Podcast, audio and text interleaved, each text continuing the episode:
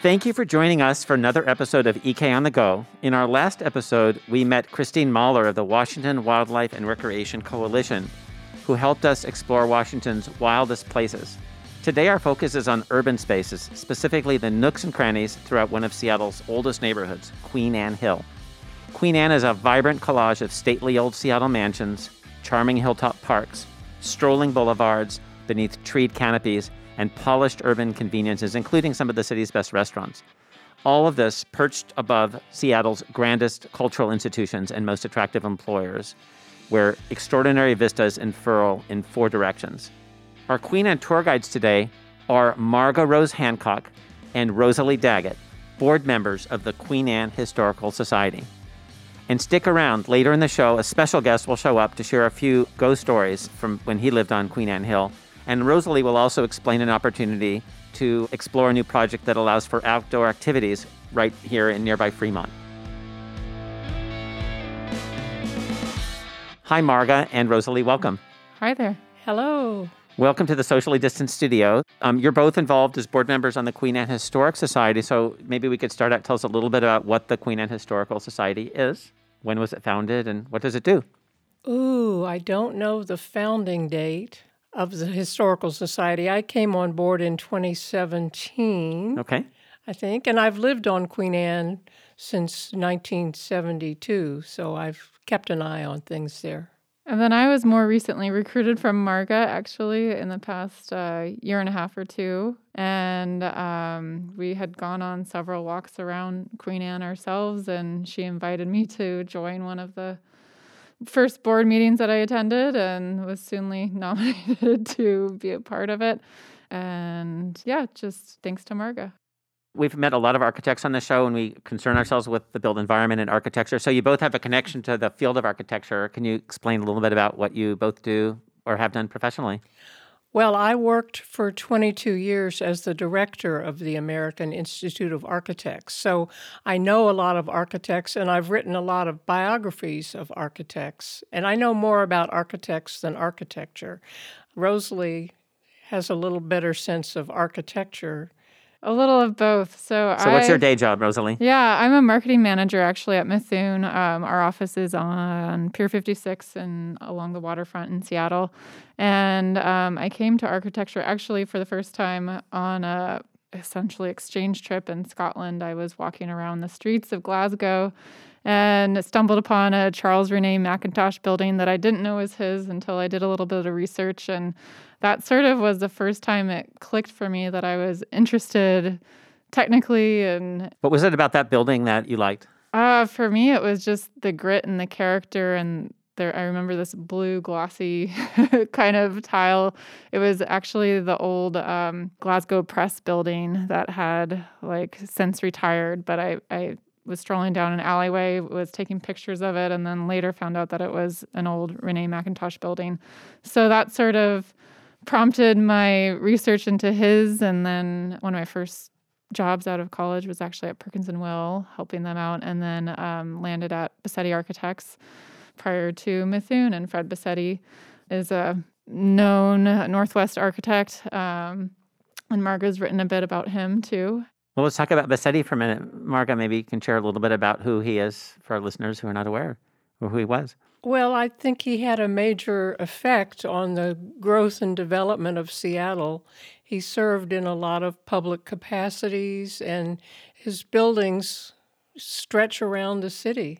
He actually did some work at the Seattle Aquarium, um, right. the shark tank, essentially, or the, the the the dome that was out of concrete, um, which I think was pretty innovative at the time. It's since I think uh, seen i don't want to say seen better days but um, you know time has passed sure. and mithun my current firm is actually has done uh, renovation work at the seattle aquarium right. and um, has future plans with the new work there so rosalie so you were at bassetti for a while mm-hmm. and then yeah so for about seven years i was at bassetti uh, also in a marketing and design capacity and then um, wanted to branch out and explore more project typologies and Mithun sort of has the whole integrated breadth of work, um, but also the same civic mindedness and place in our communities. And so that moved me there about six years ago. So I've been at, at Mithun, which um, was originally founded actually by Omer Mithun in uh, 1949. And the legacy carries on. And Omer was actually a professor at the University of Washington for some time. And you have offices, Mithun has offices in LA, San Francisco, and Seattle. And Seattle, yeah. So do you have counterparts in those other areas or do you kind of cover the full territory? Um, so we're part of I'm part of a marketing team, you know, and uh, a couple of marketing managers and our marketing team is based in Seattle, but we do have cross collaboration across all three offices and even more so now that we're all working from home and completely facile with with all the technologies. Great. And so, Marga, you have over the years published monographs on lots of different Seattle architects. I've always enjoyed writing about people, and architects tend to stay away from who they are.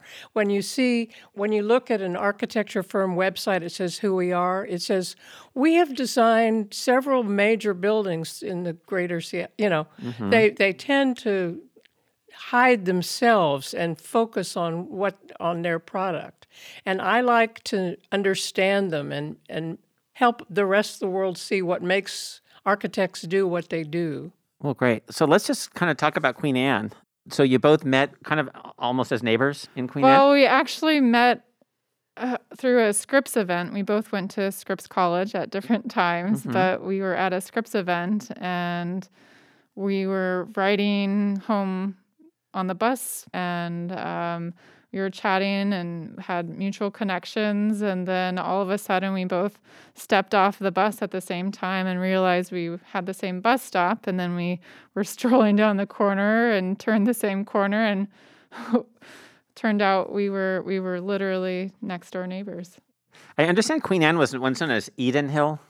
Do you know anything about that it got named in part, I think, by developers of Queen Anne because they built houses on in the Queen Anne style okay. early, and so okay. I think that that had a certain promotional aspect to it. Okay, that makes sense. Yep, yeah. and you had all these different hills at the time: First Hill, Capitol Hill, Queen Anne Hill. Maybe there was a competition among the developers to name their hills. Exactly. You know?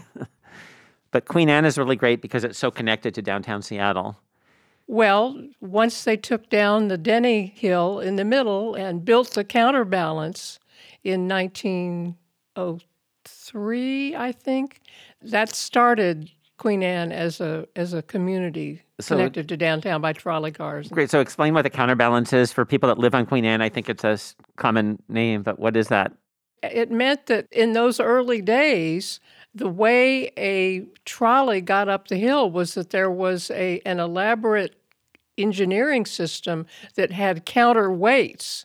So the weights went down and the cars went up the hill. And that was up Queen Anne Hill, yeah. Queen Anne Avenue. And some very, you know, d- distinguished people went up and built houses up there. Uh, Will you tell us about a few of them? Well, Highland Drive became, you know, a real kind of it brought people up the hill. I think the Denny's lived there. Okay. Um, I know that there were some embassies. Some of those old uh, mansions were one time embassies. Exactly. Yeah. At, at, different times. Yeah. yeah. So I know the Olmsted brothers, the Olmsted architecture, had some sort of a say in the design of many of the neighborhoods in Seattle, but including Queen Anne. Yes. The, the boulevard that kind of loops around. The boulevard and the and the lovely parks that I visit every day. Well, good. And I understand that one of the earlier mentions that you've written about was the um, the Bartell George Bartell Senior Mansion at 1517 11th Avenue West, and he was the I guess he founded Bartell Drugs. The original, the original founder, and it's really a fairly modest house uh, compared to some of the again the the brick mansions further up the hill. Okay, yeah, and I think that they he attended Queen Anne Elementary and Queen Anne High School. What about the elementary and high schools there, which I think are no longer schools, right? The Queen Anne Elementary is now condominiums and Queen Anne High School. Yeah, schools have vanished. and then there was another famous person that you wrote about, Denise Johnson Hunt. Yeah, Denise had a role in the one of the again one of the first African American women architects to make her way in the world of the American Institute of Architects, and she she played a major role with the city of Seattle, working with Mayor Norman Rice, another pioneer who lives on Queen Anne, by the way. And he was a guest actually on our podcast. Oh yeah, Yeah. he knows a lot. Yeah. So yeah, so Hunt, like she was born. Apparently, she was born in Kingston, Jamaica, hmm and she was friends with Victor Steinbrueck, and and she organized the creation of the Betty Bowen Viewpoint. Betty Bowen Viewpoint. And what is that? Betty Bowen Viewpoint is on the end of Highland Drive. Again, a cultural, another cultural activist in in the town. Um, she, I think, worked with the arts commissions and you Like know, Allied Arts, I think. Yeah, Yeah. very, very, again, a dynamic figure who people listen to when you know, as an early woman in that cultural realm. So there's so many great parks on Queen Anne. I'm just kind of curious what your favorites are. You know, wh- where do you like to go on Queen Anne if you were to go to a park? Well, I walk through Upper Kinnear Park every day, every day on the way to somewhere, and I have a holy throne in the middle of the park. Okay. And, and I have a website that I've made about that park called the Friends of Upper Kinnear Park or Fuck Ups. because I see, you know, I in it in in the old days I would see people regularly pass through the park and we would greet each other and go have sit down and have a cup of coffee in Uptown or whatever. Nice. And then what is Kinnear Park for our guests that maybe haven't been through there? Just describe its exact location on Queen Anne. I guess it's technically the southwest side of Queen Anne as you're coming up Olympic Avenue. Right. So I would ride my bike up every day along Olympic and wave at Marga passing through Kinnear Park. Yeah, there's an upper park and a lower park Okay. that are separated by a, a stairway. Okay. And again, part of the original Olmsted plan that scattered parks throughout our lovely city. And Kinnear Park has sort of formal stair, like a formal staircase, kind of a stone staircase, as I recall. Yeah, it's fairly grand. Yes. Yeah.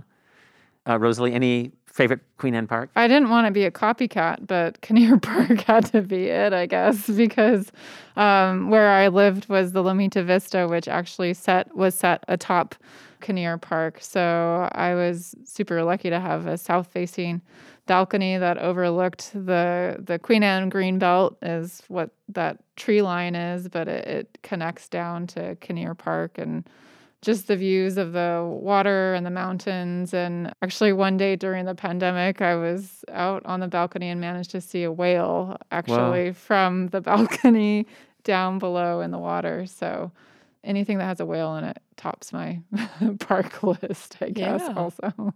Awesome. Well, I asked you both, as I do with all our guests, to bring in something physical that has some significance to you. So it looks like you brought some show and tell items.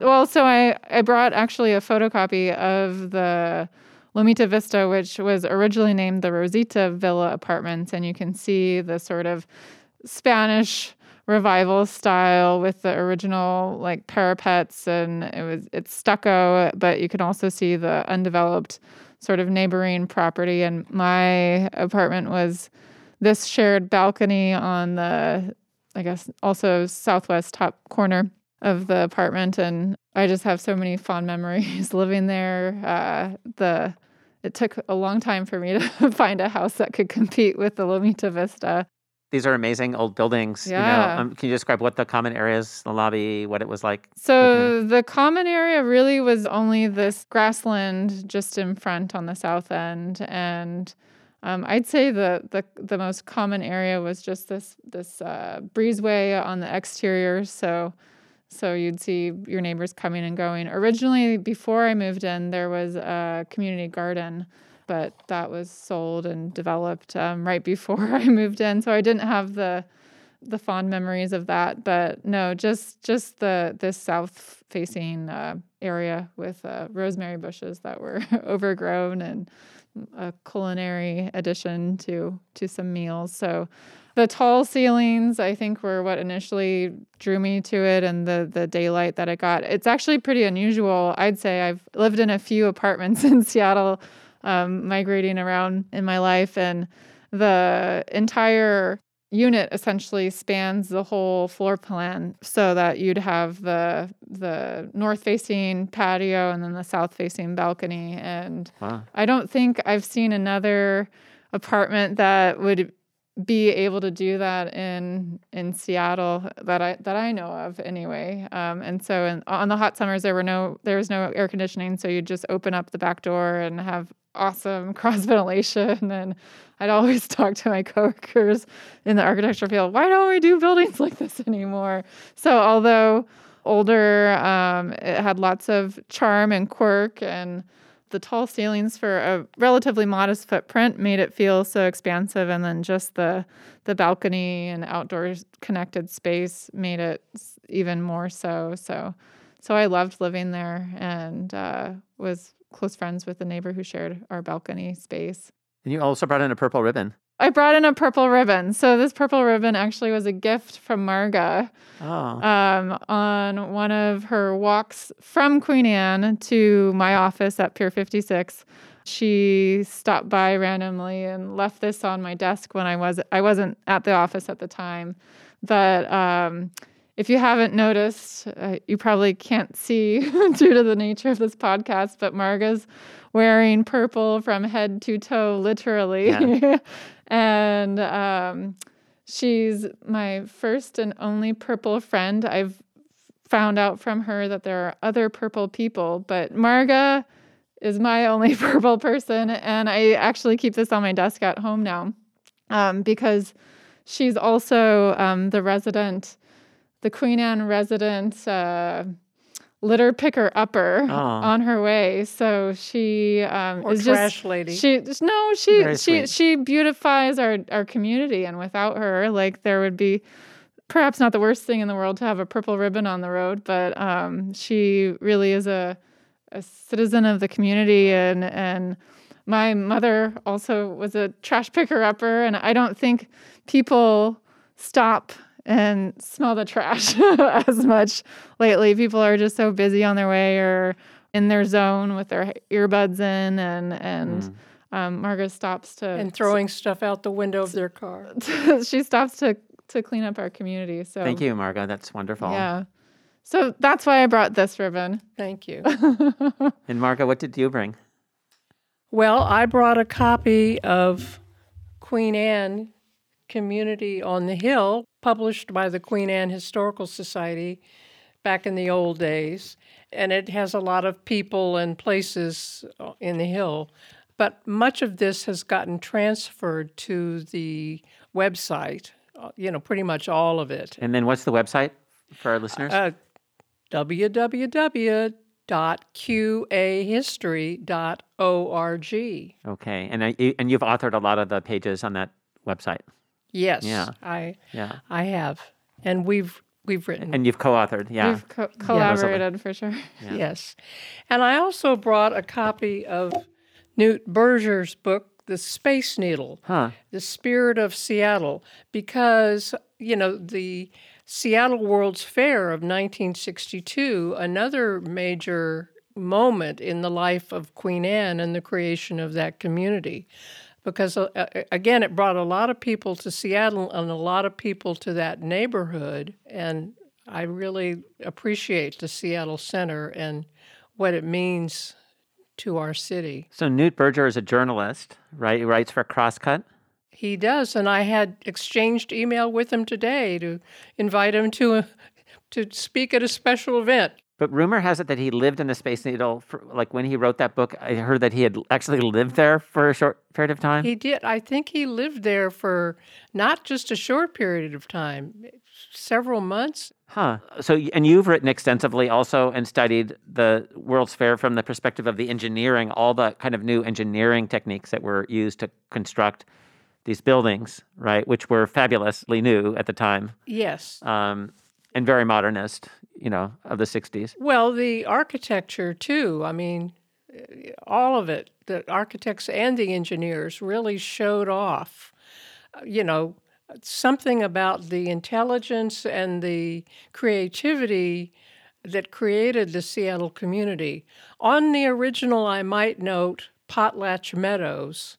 You know, which the the native history of our place in in Seattle and on Queen Anne, we we need to appreciate and feel the strength there. And in fact, the design of the World's Fair by Paul Thiry, who grew up in Nome, Alaska, has a lot of native influence. If you look on the walls and the, the armory itself, a giant teepee, Huh. and native imagery throughout the Seattle Center. And I appreciate. I saw the article on John Paul Jones that you wrote, who's a Native American architect and fantastic architect, and has done designed the Museum of the Native American in the Smithsonian, yeah, and uh, I think Intellectual House at the University of Washington, his firm. Yeah. So um, I appreciate that acknowledgement. Well, thank you for acknowledging him, Yeah. that too. Yeah. Yes. Yeah, he's absolutely fantastic. It's just amazing. Well, the, the natives lived at Potlatch Meadows, and they didn't do a lot of climbing around on Queen Anne because, you know, just there wasn't much reason to go up there. I think they did some hunting and they fished in the sound and the lakes. And so Potlatch Meadows again. What does that refer to? It refers to the fact that the native population lived in the Pioneer Square area, and in there, there were a couple of different tribes, as I recall. And the one tribe lived at Potlatch Meadows, what we now call Seattle Center. Huh, fascinating. Okay. I went to the Seattle Center when I was a boy driving up from Tacoma. I mean, it was kind of the quintessence of Seattle when we would come up and go to cultural events and whatnot. So I would imagine that just transformed the city. And also, the life on Queen Anne was not the same because at the foot of it, instead of being kind of this somewhat suburb of downtown Seattle, it really became connected to this cultural, you know, the city's best ballet, theater, Right. whatnot. And the monorail connecting it to downtown, which eh, they have a major upgrade going on on the monorail right now to en- enhance its transit capacity. Awesome. So, Rosalie, we're going to have a special guest on the line, but was the apartment building that you lived on in Queen Anne designed by Thomas? Yes, it was. And it actually has better views than the Harlan Thomas house. Okay. so, Harlan Thomas was an architect in Seattle Yeah. that he designed. He apparently he traveled to Ceylon, India, Scotland in his like late 20s, early 30s, and then came back and then designed the Sorrento Hotel, Rosalie's place, but also my my cousin Dan who's joining us from Dan, are you on the line? Yes. We're bringing a special guest in, Dan Elephant, or Uncle Dan, as my kids call him. Hey, Dan. Hi, everybody. Hello. We have Rosalie and Marga, who are experts in architecture and also in the history of Queen Anne architecture. And I thought of you, you know, as someone who also has lived on Queen Anne Hill, and you lived just in a amazing place. And I just thought you would maybe take five minutes and tell us about where you lived when you were renting a, an apartment on Queen Anne Hill. Sure. Yeah, I had a, a blast living at the, I think it was called the Chelsea Hotel. Yeah. Well, tell us how interesting was it? You know, it was it was a combination of both sort of the natural environs of of a planted Seattle. You know, Kinnear Park across the street. Some of those trees were planted in the early 1890s. Um, beeches and Japanese firs and lindens, um, the oldest and largest of their kind in Seattle. Um, so sort of a arboretum up there in Queen Anne, right across the street from this place, the Chelsea Hotel. You walk in and old tile, and I guess I've already skipped the outside. You, know, you walk in and there's these sort of motifs from I don't know what when that building was built. It was, I think, the 1920s or 19 teens. Okay, that Yeah. makes sense. And you walk up to the place, and there's these sort of funny nude uh, statues, um, fountains, and such. And you walk in, and uh, tiling and of all kind, and a display showing you know people pulling up to the Chelsea Hotel and horses and carriage and top hats and canes, and it's like, whoa, I live here. Okay, and then. Uh, you know, I had a had a friend that was the manager there, so they showed me around a bit, and turns out it's got quite a haunted basement, and it- it's essentially devoid of anything. Uh, people don't really go down there. I have no idea what it was. It'd be interesting to talk to a historian to hear, you know, what actually happened in the hotel basement. Margaret, do you know anything about this? I, I'm just looking it up in the in the Queen Anne history on the hill. But the the I walk by the Chelsea every day and look up those magnificent stairs that take you up. But I didn't know about the basement.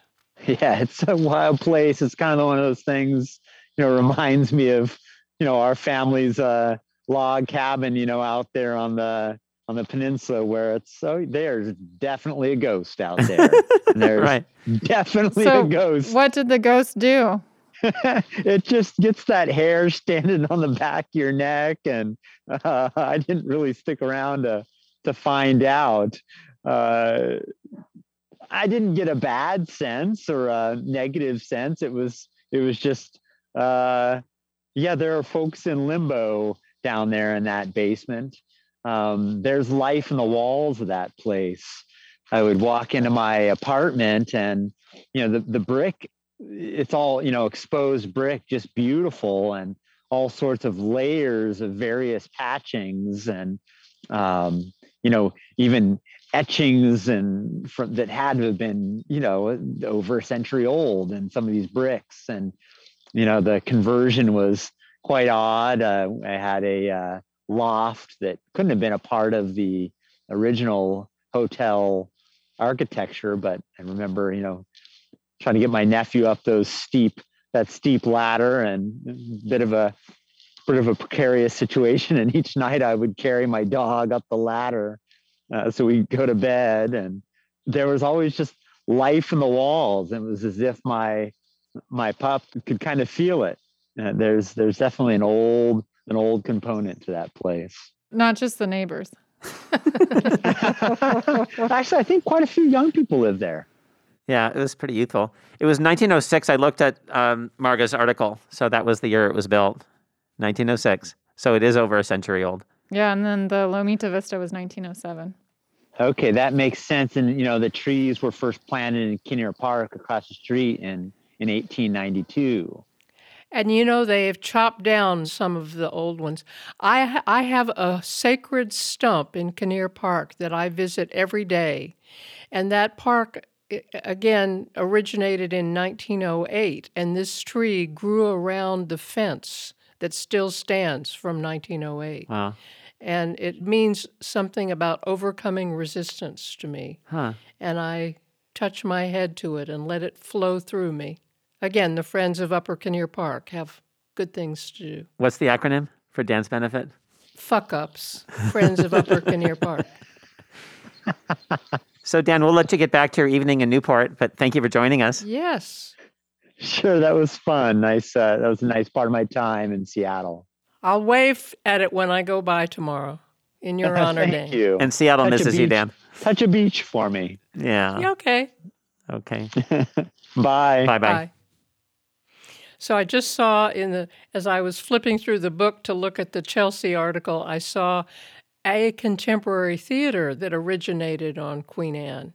And in its early days, when I had a subscription to go there, we only had two theaters in this town the Seattle Repertory Theater at the Seattle Center and Act Theater up the hill there. And ACT was sort of up the, um, or it still is. Is it still in the same location? It's just up that hill It's um, uh, now called On the Boards. on the boards. Huh. Yeah. Yeah. So I live in a 1964 house on Queen Anne, just just again up, Yeah. Tell us about your house. up the street from, and again another time of growth on the hill. So you see a lot of modern places all around the hill with flat roofs and stuff like that. And the So, World's Fair kind of engendered a lot of that. I would Yes. imagine people moving here. Yeah. Yeah. Well, great. So um, I also asked if you could share a place that matters for you in the Pacific Northwest, Seattle, you know, as our guest. Or anything come to mind? Any specific place that you especially love? I love the University of Washington campus too. Speaking of World's Fairs of 1908, when they built that site, I had my first job when I came to Seattle at the University of Washington as a secretary in the Department of Urban Planning, Wow. where I met my husband and lots of architects who had their place just to, in the same building. So that's how I got started off in the in the series that brought me to AIA Seattle. And, Okay. Wow. Yeah. yeah. And a lot of the architects that we've mentioned also were professors on and off at the University of Washington. Indeed so, Yeah, it's kind of a community. Yeah. Rosalie, any place that matters to you that you want to share?